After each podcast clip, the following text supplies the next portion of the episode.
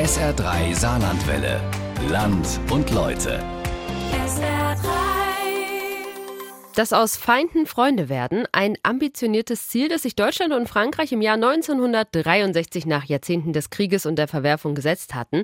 Die damaligen Regierungschefs Adenauer und de Gaulle haben sich neben der politischen und wirtschaftlichen Zusammenarbeit aber vor allem eins vorgenommen, dass eine junge Generation Deutscher und Franzosen heranwächst, die unbelastet, vorurteilsfrei und gleichzeitig neugierig die Sprache und Kultur des Nachbarlandes kennenlernt. Wie das geklappt hat im Saarland und direkt hinter der Grenze, das hören wir jetzt in unserem heutigen Land und Leute mit dem Namen 60 Jahre Élysée-Vertrag Deutsch-Französische Freundschaft in kleinen Schritten von Marc-André Krupper. Bonjour. Bonjour. Also, hier sprechen wir immer die Sprache des Partners. Die Regeln sind klar gesetzt für die Schülerinnen und Schüler der siebten Klasse. Deutsche und Franzosen tun sich zu einem Pärchen zusammen und lernen sich kennen. Wir sind am Collège Fullerin in Sarreguemines und es ist Tag 1 eines zweijährigen Austauschprojekts. Heute könnte man sagen, ist der Tag des Beschnupperns. Zu Besuch die Partnerklasse vom Gymnasium am Stadtgarten in Saarlouis. Nach anfänglicher Schüchternheit haben sich Shamir und sein französischer Austauschschüler Yanis gefunden. Ja, er macht Basketball. Er hat eine Pollenallergie. Äh, sonst weiß ich, glaube ich, gerade gar. Äh, äh, Was ist mit seiner Familie? Hat er Geschwister? Brüder? Du hast drei Brüder? drei äh, Schwestern, aber keine Brüder. Was weißt du über ihn? Ähm, er liebt äh, Volleyball, Basketball und äh, Fußball. Ähm, äh, sein Hassfach ist äh, Deutsch und sein äh, Lieblingsfach ist äh, Englisch. Die zwei Jungs stehen sich noch etwas unbeholfen gegenüber, wippen nervös hin und her. Aber dann erfährt Shamir, dass Yanis auch gerne Videospiele spielt. Vidéo. Der Eisbrecher. Pokémon. Pokémon. J'aime la série. Euh, et toi? Na also, ein gemeinsamer Nenner ist schon mal gefunden. In den kommenden beiden Jahren werden sich Janis und Shamir noch häufiger austauschen und auch die jeweiligen Familien kennenlernen. Vor allem aber werden sie ihre Sprachkenntnisse verbessern. Denn zwischen ihren beiden Schulen ist der Austausch unter den Klassen seit Jahren gelebte Tradition. Französischlehrerin Anja Meyer nimmt zum ersten Mal überhaupt an dem Projekt teil. Sie ist hochmotiviert, springt förmlich zwischen den Kindergruppen hin und her, um zu vermitteln, falls es doch mal mit der Sprache hakt. Das kennt sie noch aus ihrer eigenen Schulzeit, als sie selbst einen Schüleraustausch mit Frankreich gemacht hat. Ja, sehr oft. Ich war in äh, Saarlouis im Robert Schumann und da haben wir auch regelmäßig ja, Schüler in Frankreich besucht. Hat sich da was verändert? Also heute ist es natürlich viel, viel einfacher, mit E-Mail oder per WhatsApp mit dem Partner zu kommunizieren. Das war früher nicht so. Also wir haben noch Briefe geschrieben. Ja, also einige haben sich direkt schon über Snapchat ausgetauscht. Das kenne ich persönlich jetzt gar nicht. Oder über WhatsApp. Aber es haben auch noch nicht alle Handys in dieser Altersklasse. Wenn die Schüler älter sind, kommt das mehr. Die Zeiten haben sich nun mal geändert. Und damit auch die Kommunikation. Auch wenn die Lehrerin ihre Schüler ungern ständig am Handy rumspielen sieht. Da gibt es zwischen Deutschen und Franzosen schon mal keinen Unterschied.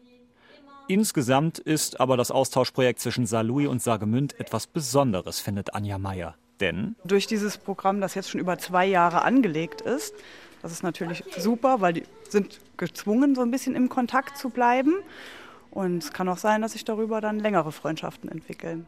Im Frühjahr kommen dann die Franzosen zu uns. Da werden wir eine Stadtrallye in Saarlouis machen. Und dann werden wir uns im Juni in Weißkirchen in der Jugendherberge nochmal treffen.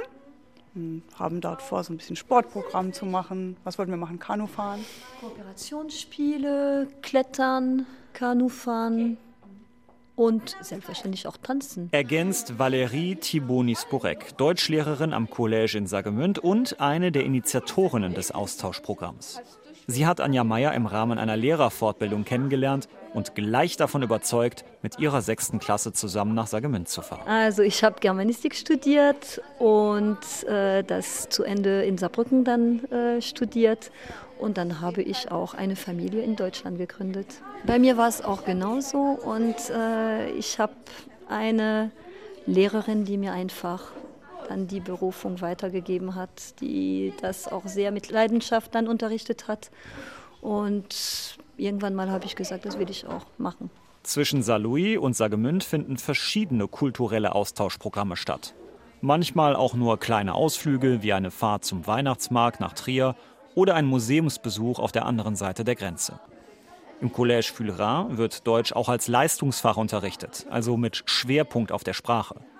Und die Kids werden auf den Erstkontakt mit ihren deutschen Austauschpartnern gut vorbereitet. Am Anfang haben sie schon ein bisschen Hemmungen, aber diese Hemmungen dann verschwinden, sobald sie dann solche Spiele machen, Kooperationsspiele, wo sie sich dann auch ein bisschen näher kennenlernen. Und jetzt beim Mittagessen oder wenn sie in die Familien gehen, dann äh, sind die Lehrer auch gar nicht mehr da. Und das ist dann vielleicht für die auch einfacher zu sprechen.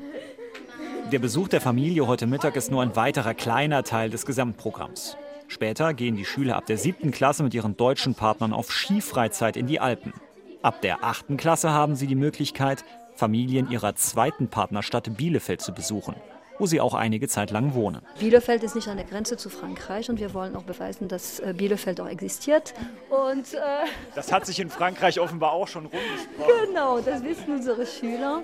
Und äh, das Ganze geht eigentlich nur, weil wir dann auch Zuschüsse bekommen vom DFJW, vom Deutsch-Französischen Jugendwerk was auch 1963 auch gegründet worden ist. Das Stichwort. 1963 das entscheidende Jahr für die Richtung, die die deutsch-französischen Beziehungen in der Folge einschlagen sollten. Vor genau 60 Jahren wurde mit dem Élysée-Vertrag die Grundlage geschaffen. Das viel zitierte Ziel des Vertrags, dass aus Feinden Freunde werden. Nicht mal zwei Jahrzehnte nach dem Ende des Zweiten Weltkriegs unterzeichneten Bundeskanzler Adenauer und der französische Präsident de Gaulle im Pariser Élysée-Palast das Abkommen über die deutsch-französische Zusammenarbeit. Dies sollte nicht nur die Basis für eine Neuordnung der Beziehungen zwischen beiden Ländern werden, sondern auch für andauernden Frieden in ganz Europa sorgen. Die Kernvereinbarungen dieses Vertrages regelmäßige Treffen auf höchster politischer Ebene, also zwischen Kanzler und Staatspräsident, sowie, wenn möglich, den entsprechenden Fachminister. Außerdem eine weitgehend einheitliche Linie in der Außen- und Verteidigungspolitik. Und schließlich die Schaffung von Austauschprogrammen der Jugendlichen, maßgeblich umgesetzt durch die Gründung des deutsch-französischen Jugendwerks. Und Sie alle beglückwünsche ich zunächst, jung zu sein.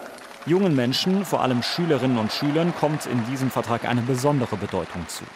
Den Grundstein dafür hat Frankreichs Präsident Charles de Gaulle aber schon ein Jahr vor der Vertragsunterzeichnung gelegt. Mit seiner weltberühmten Rede an die Jugend im Ludwigsburger Schloss. Eine Rede vor einem Publikum, das damals eine hörbare Begeisterung ausstrahlte, so wie man sie heute nur aus prall gefüllten Fußballstadien kennt. Bei einem jeden von Ihnen die Leidenschaftlichkeit und in Ihrer Gruppe den gesamten Umsprung mitzuerleben doch nun, 60 Jahre nach Unterzeichnung des Élysée-Vertrags und dessen Erneuerung durch den Aachener Vertrag im Jahr 2019 zwischen Angela Merkel und Emmanuel Macron, stehen die Beziehungen beider Länder auf der Probe wie lange nicht mehr. Die Folgen des Krieges in der Ukraine und die umstrittenen politischen Entscheidungen, die im Zuge der Energiekrise getroffen wurden. Sie haben Spuren hinterlassen bei den Regierungen. Wenn man sich die Reaktionen in den französischen Medien anschaut und wenn man mit vielen französischen Partnern auch spricht, auch unter der Hand sozusagen, erlebt man schon, dass es eine große Irritation gibt über äh, das Vorgehen äh, in manchen Fragen der, der deutschen Bundesregierung. Findet Roland Theis, CDU-Landtagsabgeordneter mit deutschen und französischen Wurzeln und ehemals Staatssekretär im saarländischen Europaministerium konkret? Den ein oder anderen Alleingang, beispielsweise in der Energiepolitik, äh, den die Bundesregierung jetzt wieder gegangen ist beim Gaspreisdeckel, dass man sich nicht abgestimmt hat, dass man sich nicht informiert hat, dass man auch jetzt im Hinblick auf das äh, dem Grunde nach ja sehr zu begrüßende 100 Milliarden Paket für die Bundeswehr keinen deutsch-französischen Weg oder europäischen Ansatz äh, gesucht hat, ähm, sondern dass ähm, Scholz mit einem, wie ich finde, sehr unglücklichen Satz äh, da auch aufgetreten ist, gesagt hat, er will, dass die Bundeswehr die stärkste Landmacht in Europa wird. Auf höchster politischer Ebene hat der russische Angriffskrieg in der Ukraine und die daraus resultierende Energiekrise Alleingänge auf beiden Seiten hervorgerufen. Frankreich setzt auf Atomkraft und klopft nebenbei bei Spanien und Portugal für eine gemeinsame Wasserstoffpipeline an. Deutschland irritiert seinen französischen Partner mit einem 200 Milliarden Fonds, dem Doppelwumms gegen steigende Strom- und Gaspreise. Ohne Frankreich vorher davon zu unterrichten. Frankreich prescht bei Lieferungen von schweren Waffen an die Ukraine vor. Deutschland zögert lange und zieht später halbherzig nach. Jeder versucht sich auf seine Weise irgendwie durchzuschlagen. Der tatsächliche Eklat war dann aber eher ein symbolträchtiger. Doch er hat bei allen politischen und medialen Beobachtern für die wohl größte Besorgnis gesorgt. Das eigentlich jährlich stattfindende Treffen des deutsch-französischen Ministerrats wurde vom Jahr 2022 auf 2023 verschoben. Noch nie wurde ein solcher Gipfel abgesagt. 2023 wird also nicht nur wegen des bedeutungsschwangeren Jubiläums des Élysée-Vertrages ein wichtiges Jahr für die deutsch-französischen Beziehungen.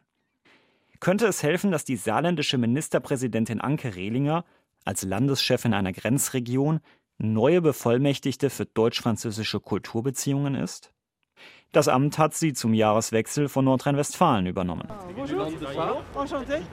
Schon im Dezember reiste die saarländische Ministerpräsidentin nach Paris, um sich bei einem informellen Treffen vorab ein Stimmungsbild zu machen.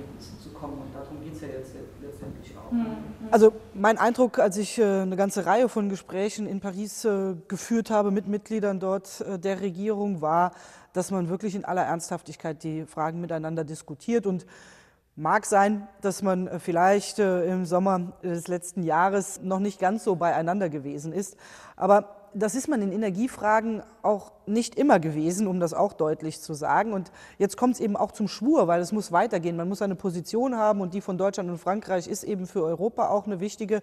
Und ähm, äh, dass man sich jetzt zusammengeruckelt hat. Insofern war das vielleicht auch ein kleiner Weckruf. Und äh, umso besser ist es dann, wenn jetzt alle hellwach sind und nach guten Lösungen suchen. Symbolträchtig ist daher das nächste Treffen des deutsch-französischen Ministerrats für eben diesen speziellen Stichtag, dem 22. Januar, angesetzt.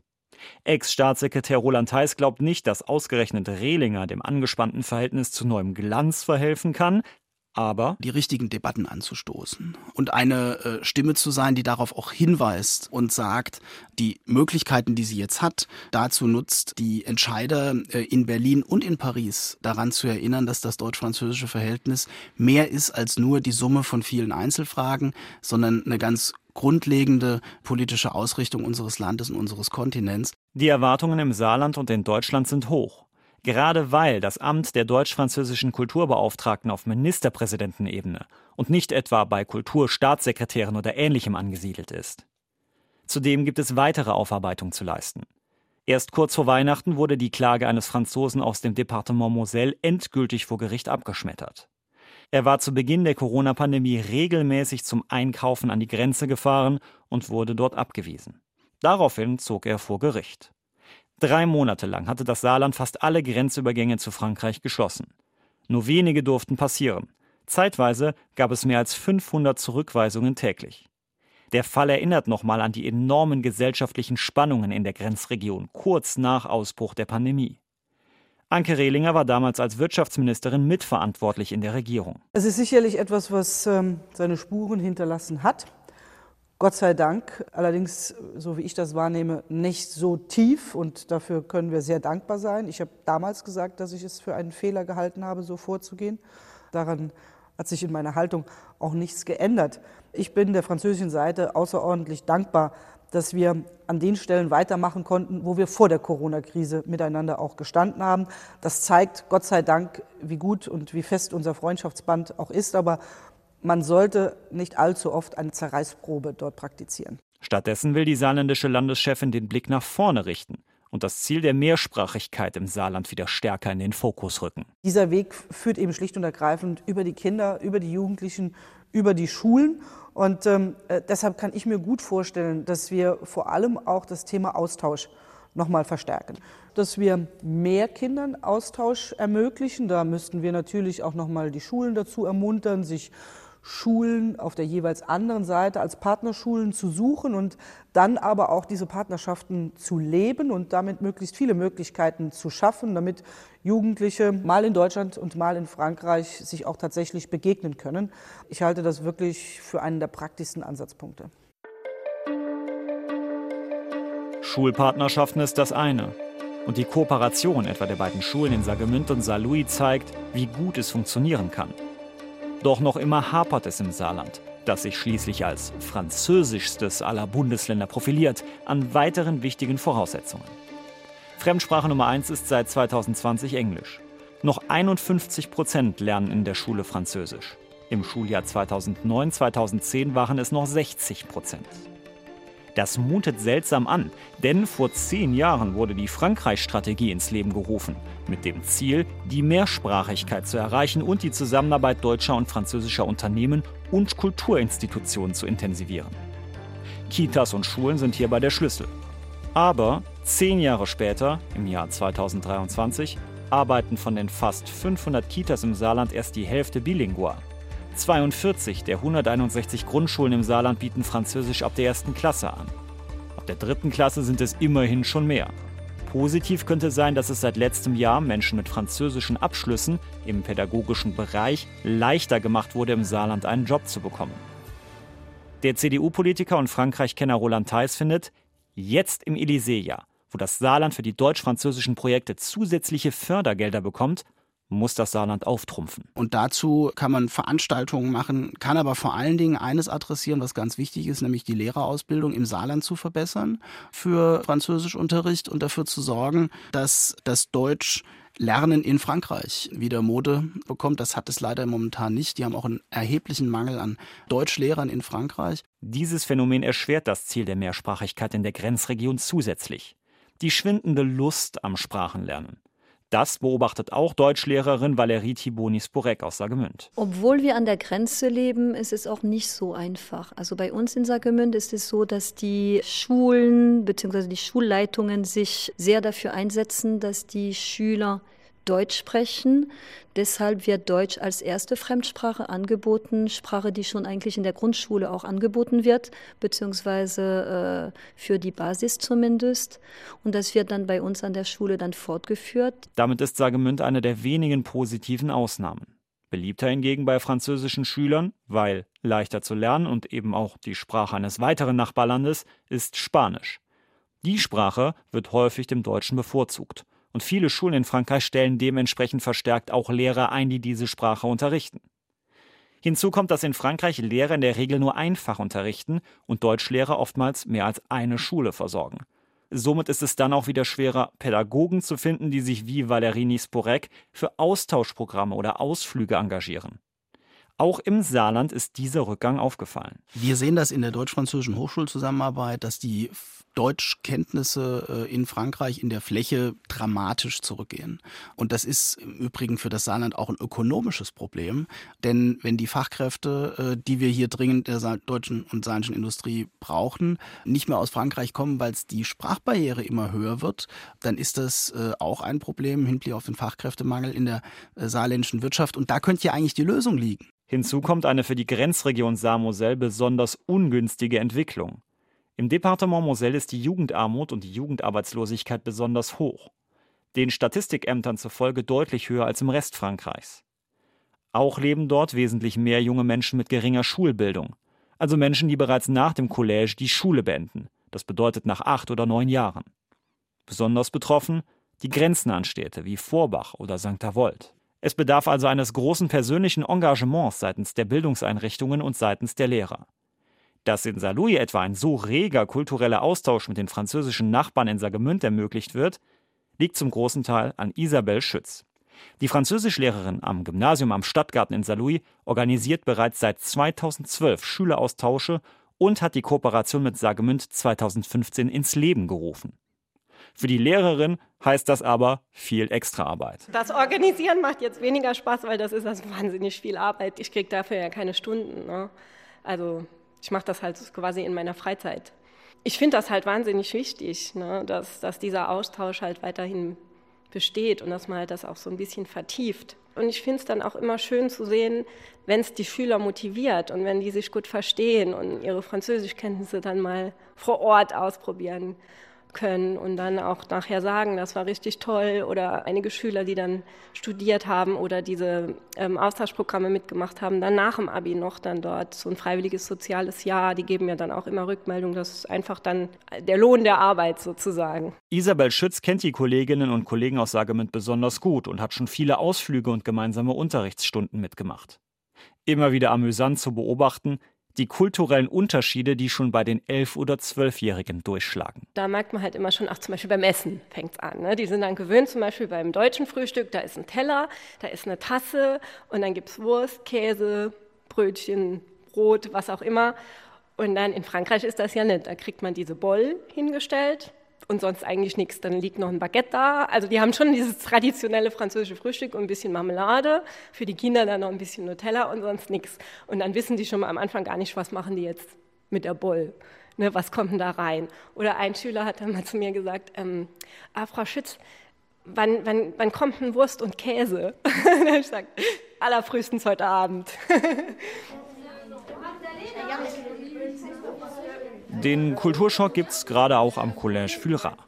Die ersten beiden Kennenlernrunden zwischen den Sechstklässlern aus Saarlouis und Saargemünd sind rum. Man hat sich beschnuppert, man hat sich kennengelernt. Runde 2. Jetzt wird's kulinarisch. Die Lehrerin hat für alle Schüler Caramba mitgebracht. Luca aus Saarlouis kennt das gar nicht.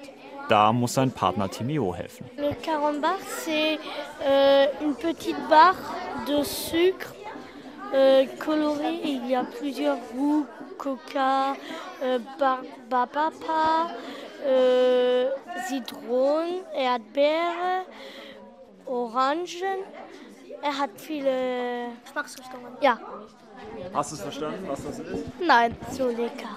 Ah, guck mal, da kommt die Karamba. Oh, voilà. Es ist, das ist Karamba. Ja, das ist wie Mauer. Und es schmeckt auch. Zumindest was Süßigkeiten angeht, sind beide Jungs auf einer Wellenlänge. Bei den Hobbys können sie noch voneinander lernen. Ich liebe Tanzen und er liebt äh, Fußball. Ja, meine Schwester tanzt auch. Was wusstest du denn vorher über Frankreich? Wie lange hast du Französisch in der Schule? Ähm, jetzt seit der ungefähr, also dritten Klasse hatten wir äh, schon Französisch, aber halt weniger. Also jetzt so fünfte, sechste Klasse hatten wir halt richtig Französisch. Also wieder mehr so zwei, drei Stunden die Woche? Äh, fünf Stunden. Halt, es ist auch auf jeden Fall auch ein anderer Satzbau zum Beispiel als im Deutschen. Aber es geht eigentlich ganz gut. Also verstehen tue ich es sehr, sehr gut.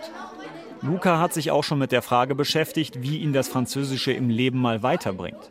Denn er hört eigentlich englische Musik und checkt auf seinem Handy coole englische Begriffe in den sozialen Medien ab. Trotzdem. Also ich sehe da schon auf jeden Fall einen Sinn drin, weil äh, es macht halt auch einfach Spaß, ähm, Sprachen zu können. Also egal ob jetzt Englisch, Französisch oder Deutsch.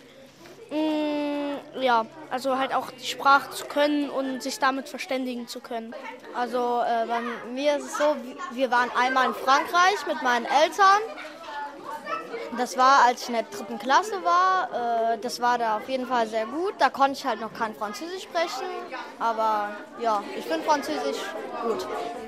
Timio spricht schon etwas besser Deutsch, als sein Austauschpartner aus Saarlouis Französisch spricht. Meine Mutter ist äh, Autolehrer. Autolehrer, ja. Und äh, er hat äh, viele Personen in äh, sprechen Deutsch und er äh, tra Traduction, Übersetzung. Übersetzung für die deutsche Eleven. Eine gute Basis. Tatsächlich war Timio aber noch nie im Urlaub oder für einen längeren Ausflug in Deutschland. Erst wenn er Luca und seine Familie im kommenden Jahr besucht, wird er auch das Nachbarland mal so richtig kennenlernen. Aber darauf freut er sich.